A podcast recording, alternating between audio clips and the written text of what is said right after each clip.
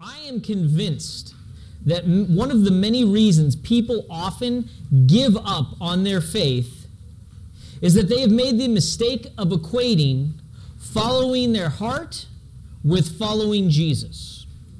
Basically, a lot of people have a picture in their heads of what a victorious Christian life looks like. Now, let me give you just a few examples.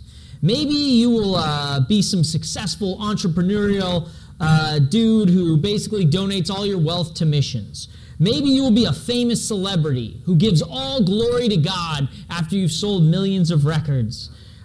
Maybe you will be the pastor of a massive church that leads thousands to Christ. But maybe that's too grandiose. Let me go a little more street level on this. Maybe it looks like having the perfect godly spouse and raising a generation of perfect, faithful children who will live out those other dreams for you. Right? I mean, what could possibly be wrong with that? I get it. I want that stuff too. Well, at least the kid stuff. At least good kids. But here's the thing. Nothing's wrong with any of those things. All those things are good, and if for some reason that happens to you, praise God. But here's the thing. Most of our lives really don't look like that. Let's just be honest. Look, guys, I wish you all a life of abundant blessings. But consider this for 1 second. What if none of those things happen? What if it doesn't even come close? What then? See, for many people, this leads them to despair. We assume God, because God didn't come through in the way we expected him to, that God therefore doesn't have a plan for us. Sadly, as I said, I've seen too many people that this leads them to actually abandon their faith that they once cherished so deeply. I was a youth pastor for years and worked with youth for I don't know how many years. I've seen generations of kids who've made big decisions to follow Christ, were really zealous about their faith, and you find them somewhere in their mid-20s, and they could care less about Jesus. And I believe that for a lot of people, the reason is they had an expectation, and when reality didn't meet it, even if their expectation was a good thing, a godly thing, they leave their faith behind. So, what I hope you'll understand today is this, guys, is that even if none of your life plans work out the way you want them to, that doesn't mean God's plans have failed. So, for the past 2 weeks, we've been looking at the last chapters of Luke's gospel. Basically, we're looking at the last hours leading up to the cross. Now, one of the more prominent themes you see throughout Luke's entire gospel account is the idea of the fulfillment of prophecy. We see this throughout the entire book. We see this in two ways. Often something happens, and Jesus or the author himself will connect it to an Old Testament prophecy. For example, early on in his ministry, we hear the story of Jesus going into the synagogue and reading this prophecy from Isaiah. The Spirit of the Lord is upon me. He has anointed me to preach the gospel to the poor. He sent me to proclaim release to the captives and recovery of sight to the blind, to set free those who are downtrodden, to proclaim the favorable year of the Lord. Then Jesus proceeds to tell the crowds, "Today this scripture has been fulfilled in your hearing." So the appearance of Jesus the King in the synagogue teaching them was a fulfillment of that prophecy from Isaiah. Now, that's one way we see this. The second way in which we see this is by Jesus calling his shots in advance. Basically, he tells people what's going to happen before it ever happens. We see in this him predicting his own betrayal, as we saw in the past weeks, his own rejection and arrest long before it happens. So we find that Jesus not only fulfills prophecy, he also gives prophecy. Clearly, Jesus is a prophet. Now, while this is true, Jesus shows himself to be more than just a prophet, specifically with the way he speaks of things in advance and shows the details and knowledge of things in a way that no one else did. Jesus talks like no prophet ever talked, okay? He describes the intimate details of people's lives, even their very thoughts. Jesus explains that he knows these things because of his unique relationship with God the Father. So, Jesus doesn't say, because the Lord told me. He says, I know because the Father revealed it. So in Luke chapter 10, verse 22, he says, all things have been handed over to me by my Father.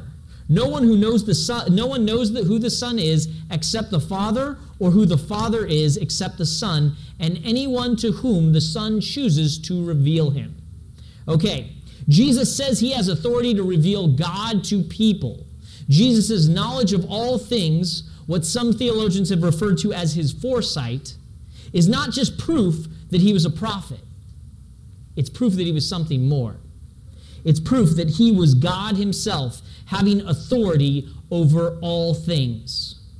For example, there's an interesting detail where Jesus meets a disciple, and he says, when you were sitting under the fig tree, I saw you.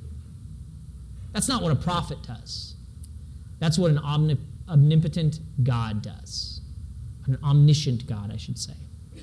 So far in our story, basically, Jesus has predicted three events that have yet to come true.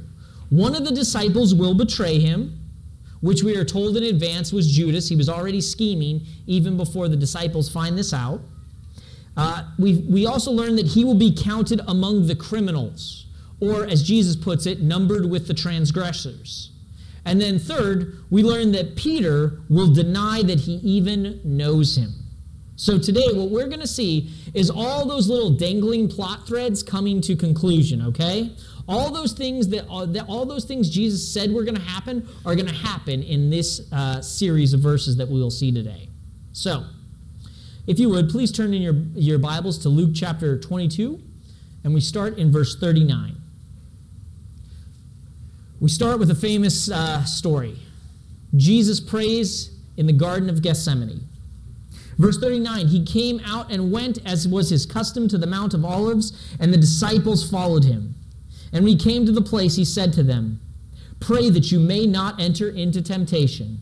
And he withdrew from them about a stone's throw and knelt down and prayed, saying, Father, if you are willing, remove this cup from me. Nevertheless, not my will, but yours be done. And there appeared to him an angel from heaven strengthening him. And being in agony, he prayed more earnestly, and his sweat became like drops of blood falling down to the ground. Verse 45, when he rose from prayer, he came to his disciples and found them sleeping for sorrow. And he said to them, why are you sleeping? Rise and pray that you may not enter into temptation. So, Jesus takes the disciples to his favorite spot, basically. This was his go-to place for prayer, apparently. And he takes them there and he says this in verse 40, pray that you may not enter into temptation. So, what sort of temptation is that? Well, the disciples would be shortly tempted to abandon and deny Jesus. Ultimately, we'll see this in Peter, but it's more than just Peter here. All the disciples will be tempted to abandon Jesus. The word temptation here, it occurs both at the beginning and the end of our story. So this section begins and ends with temptation. It brings to mind the Lord's Prayer. Jesus himself said, lead us not into temptation, but deliver us from evil. See, those two lines go together. Jesus taught his disciples to ask God, don't let me find myself in a situation where I am prone to abandon my faith. But if I find myself in such a situation, please keep me from harm or evil. Evil in the Bible refers to the effects of sin. We might sometimes translate it harm. So Jesus is telling his disciples, you're going to need God's protection, so ask for it. Then Jesus goes off on his own and prays. Verse 42, Father, if you are willing, remove this cup from me. Okay, what's the deal with the cup? Well, frequently in the Old Testament, particularly the prophets, God's wrath is described as being a cup which he would make the wicked drink as a sign of his judgment. So what's he saying here? Oh, for example, in Isaiah chapter 51, verse 17, we read, wake yourself, stand up, O Jerusalem, you who have drunk from the hand of the Lord the cup of his wrath, who have drunk to the dregs the bowl, the cup of staggering. So, Jesus is expressing his knowledge about what is about to occur. The cup of God's wrath on sin is going to be Jesus' responsibility to drink. He will receive the full punishment of God against sinners, and his response is sincere. God, if there's any other way, knowing what the cross entails, if there's any other way, let's do that instead. So this idea has been a problem for many people in different times and cultures. See, there were those who didn't like the idea of a Jesus who seemed so human, right? Like a Jesus who would actually say, like, God, if you have a plan B to the cross, I'll take option B. People didn't like this, especially in the early church. So what you find in the early church is there's people, we'd call them heretics, coming up with ways, that's what we call them, coming up with ways to deny that Jesus really did suffer and die on the cross, because the idea of a suffering Messiah was a problem. So they would make up all these crazy ideas like, well, Jesus was God in the flesh, but he ceased to be God in the flesh the moment he actually went to the cross. The Bible has none of that. Passages like this lay waste of such arguments. But nowadays it's the opposite. People are very fine with a human Messiah. What they want to deny is that Jesus was actually God in the flesh. They do this for a really simple reason. Because a sovereign Jesus demands obedience.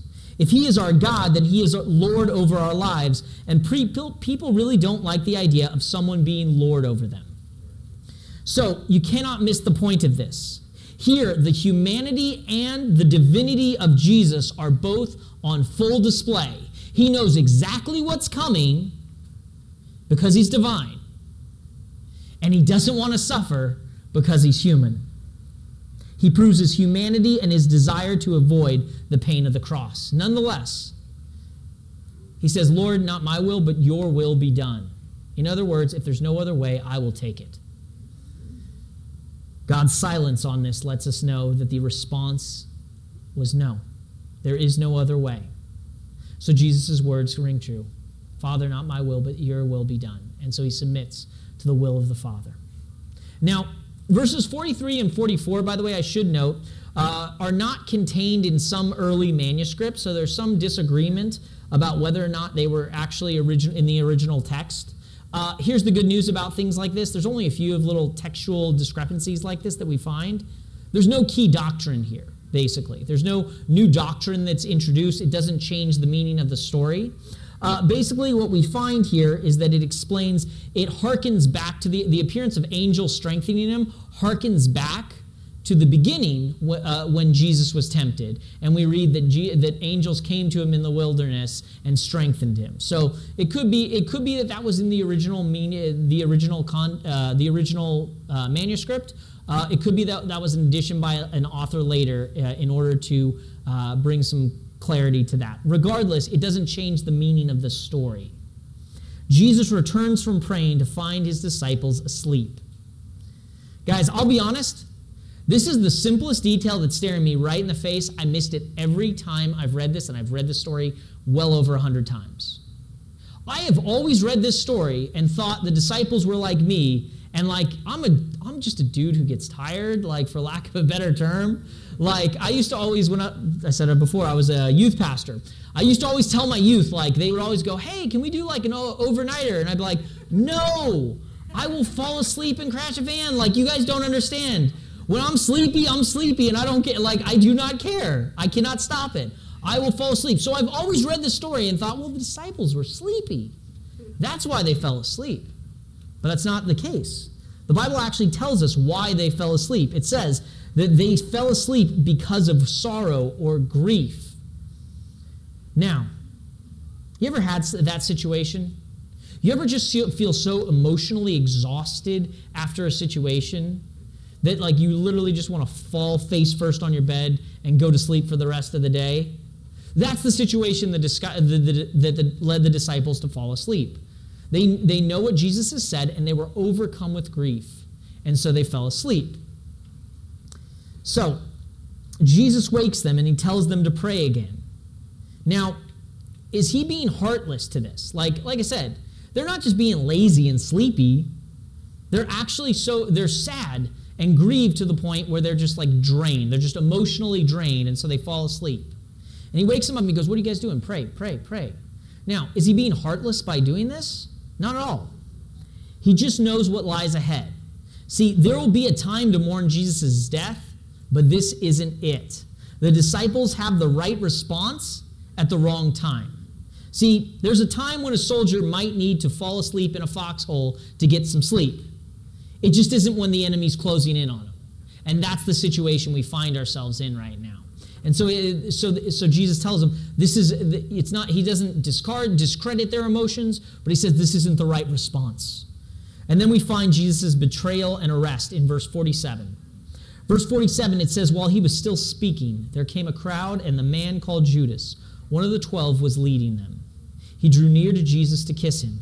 But Jesus said to him, Judas, would you betray the Son of Man with a kiss? And when those who were around him saw what would follow, they said, Lord, shall we strike with the sword? And one of them struck the servant of the high priest and cut off his right ear. But Jesus said, no more of this. And he touched his ear and healed him. Then Jesus said to the chief priests and officers of the temple and the elders who had come out against him, have you come out against a robber with swords and clubs? When I was with you day after day in the temple, you did not lay hands on me. But this is your hour and the power of darkness. So, a couple of ways Luke highlights Judas's betrayal here. First off, he tells us that he reminds us, this is one of the 12. In other words, one of Jesus' best friends, one of his inner circle that's actually coming up to betray him. And Judas is not being forced. We are told he is leading the crowds to Jesus. He's leading the way. Then he kisses Jesus, which Christ himself points out. Basically, this thing that would have been a sign of affection, Judas is using to betray Jesus. In other words, he's saying, what a way to stab me in the back. Like he could have said, he's right there. Guy with the beard or something. The Bible says Jesus had a beard, but he could have said that. He could have said it's that guy right there. Instead, he chose to get close to him and to embrace him and to give him a sign of affection in order to betray Jesus. Then the disciples ask if they should draw their swords. And this is a perfectly disciples kind of response. They go, Jesus, should we draw our swords? No wait for a response, chop. That's what they do. Literally, they ask, no answer, they assume, and they go hacking. This is perfectly in line with some of the disciples' responses to things. Other gospel accounts lets us know this is Peter who does this, and this is the most Peter thing that Peter has ever done. Okay? He takes the matter into his own hand, assuming that this is what he should do. And then Jesus heals the man's ear. Now, why does he do this? Well, most likely, it's because what Peter has just done by striking a temple servant's ear is he has given them evidence to make Jesus into the revolutionary they're all going to try and say he was. Not only that, it would mean the disciples themselves would be standing trial and probably dying right alongside him. See, the charge is Jesus is an insurrectionist. And so what it looks like, it's really easy if you go, look, we've got a bloody sword and an ear. These are violent people. We need to put them to death. But by healing the man's ear, basically, Jesus is doing away with the evidence against them, and it allows the disciples to escape. So, Jesus then addressed the chief priests and those arresting them, calling them out for their cowardness. He uses this interesting phrase. He says, this is your hour and the power of darkness. What does that mean? Well, it's a way of, it points out a few things. One, it's acknowledging the fact that this is basically the moment where it looks like evil's winning, okay? If there was ever a time in history where it looked like evil had won, it's this moment right here. It's the arrest and death of Jesus Christ. But the fact that he says this is your hour is also a way of reminding him this is so temporary. Like, they have this hour, but Jesus is doing something of eternal significance. It's like he's saying, this is your moment. This is the far, this is This is the farthest the power of darkness will ever get. And then last, we find Peter's denial in verse 54. So it says, they seized him and led him away, bringing him to the high priest's house, and Peter was following at a distance. And when they had kindled a fire in the middle of the courtyard and sat down together, Peter sat down among them. Then a servant girl, seeing him as he sat in the light and looking closely at him, said, this man also was with him. But he denied it, saying, woman, I do not know him. And a little later, someone else saw him and said, you are also one of them. Peter said, man, I am not. And after an interval of about an hour still, another insisted, certainly this man was also with one of them, for he too is a Galilean. But Peter said, man, I do not know what you are talking about. And immediately, while he was still speaking, the rooster crowed. And the Lord turned and looked at Peter. And Peter remembered the saying of the Lord, how he had said to him, before the rooster crows, you will deny me 3 times. And he went out and wept bitterly. So, first off, Peter gets a bad rap, guys, sometimes. See, sometimes we think that Peter was like the first to deny Jesus. It's the exact opposite. He's the only one who's still following behind. Jesus has been arrested. It's a dangerous situation. He cut a dude's ear off earlier. And he's still keeping behind with the crowds to see what's happening with Jesus. Guys, Peter isn't the first guy to abandon Jesus. He's the last one. And so as he comes behind them, he basically keeps in with the crowds, and they're all in the high priest's house. It's helpful to understand the layout of like what a person of prominence house would have looked at this time. Basically, everything in the house was built around a large center courtyard. So assume if your backyard or whatever was in the middle of your house and everything was kind of built around it. So they would basically take him to the high priest's house. They would have a bit. We read that he goes back and forth from houses throughout the course of this evening. They basically hold some fake trials to make some trumped-up charges against him. And he's being, and all the while, there's a whole group of people who are now congregating out in the center by a fire. So Peter tries to sneak in with the crowd in order to understand the scenario. And it's Jesus was, at this time, like I said, Jesus is being transported when people start noticing him. Aren't you that guy? No, I'm not that guy. Are you sure you're not one of those guys? No, that's not me. At last, we learn that clearly Peter had a thick accent because it's his Galilean, it's the fact that he's Galilean gives him away, meaning he wasn't good at faking a non-Galilean accent. They're like, surely you're with him. You're a Galilean. He says, I don't know the man. The rooster crows. And what was most likely the case is if Jesus was between trials, the soldiers would have been sitting around the fire with the prisoner. And so what happens is, what's happening here? What's the situation? Jesus isn't just denying that Peter isn't just denying that he knows Jesus. He's denying Jesus to his face. He can see him. The rooster crows, their eyes lock, and Peter realizes something. Everything happened exactly as Jesus said it would. Now, keep in mind, Simon Peter probably thought he would show his faithfulness here. But every time he was given a chance to acknowledge Jesus, he feared for his own safety and denied him. At that point, Peter can no longer stand it. He leaves in tears, perhaps finally realizing that there is nothing he can do to stop this from happening. In the end, he just feels useless. But thank God. Truth is, this is not the end of Peter's story by a long shot. Let that be a bit of comfort to us when we fail, guys. It wasn't the end of Peter's story, and it's not the end of yours either when you fail. God isn't done with you. It's just a sign that there's still work to be done in our lives. So, what do we do with this story? Well, here's the takeaway. Every week I like to give you the big idea. If you remember nothing else, remember this. The certainty of God's plans should dictate our response. See, everything happened just as Jesus said it would. Peter, though he probably had the best intentions, was unable to change it. Now, I don't say that as though it's bad news. It should bring us hope. See, what does the fulfillment of all these things teach us? That Jesus is trustworthy. Even in this horrible time, it shows us Jesus can be trusted.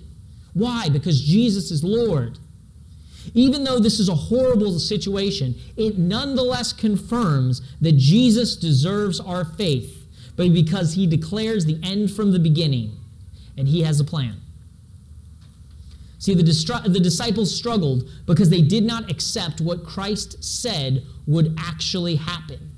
They had a plan for their lives. They had a plan for how this was all going to go down, and it didn't look like the way God had in store for it. This shows us that while God's plan should determine our actions, sometimes, guys, our emotions are a terrible guide. See, it led the disciples to sleep when they should have prayed. It led Peter to draw his sword when he should have stood down. And it led him also to deny Jesus for fear of losing his own life. There's a proverb that if you've grown up in church, you've heard probably 1,000 times. It goes like this. Trust in the Lord with all your heart. And what else? Let's look at you guys. Gold star for Bible study for you this morning. Trust in the Lord with all your heart and do not lean on your own understanding. Our understandings of a given situation are both limited, but also because of our finiteness, but also clouded by our feelings. Emotions are a good thing, guys, don't get me wrong. They're just not always a reliable thing. The proverb then reads, "In all your ways acknowledge him, and he will make straight your paths." Sometimes your faith has to put your feelings in check. If not, then they will lead you down the path of destruction. This passage reminds us, and this proverb reminds us, trust in the Lord, he will teach you, he will guide you in the way that you should go. So here's the good news, though, guys. The story isn't over. The fulfillment of these things is the closest the power of evil would ever get to winning. And their hour is up. See, Paul wrote this to the Philippian church. I am sure of this, that he who began a good work in you will bring it to completion at the day of Jesus Christ. Take note of this. God will finish what he started in you. If you can hear these words and you have breath still in your lungs, he isn't done with you yet. He didn't give up on Peter, and he hasn't given up on you, no matter how you may feel right now. Even at his lowest point, Jesus was still Lord. He submitted himself to the Father's will for a very specific reason, so that you and I might never be turned away from God's presence again. See, where Jesus got a no response and silence to his prayer, we now know that we can approach God because Jesus submitted to the Father's will so that we would never be turned away from his presence. Guys, this is the power of God unto salvation for everyone who trusts in Jesus. With that said, let's pray. Father God, we thank you and we praise you. For your ways are good, even if we do not understand them. You are Lord, even in our darkest hour. Father God, help us to lean on you and not on our own understanding. Help us to acknowledge that even if life doesn't work out the way we thought it would, you are still good and you are still trustworthy. Father, we cling to you this morning.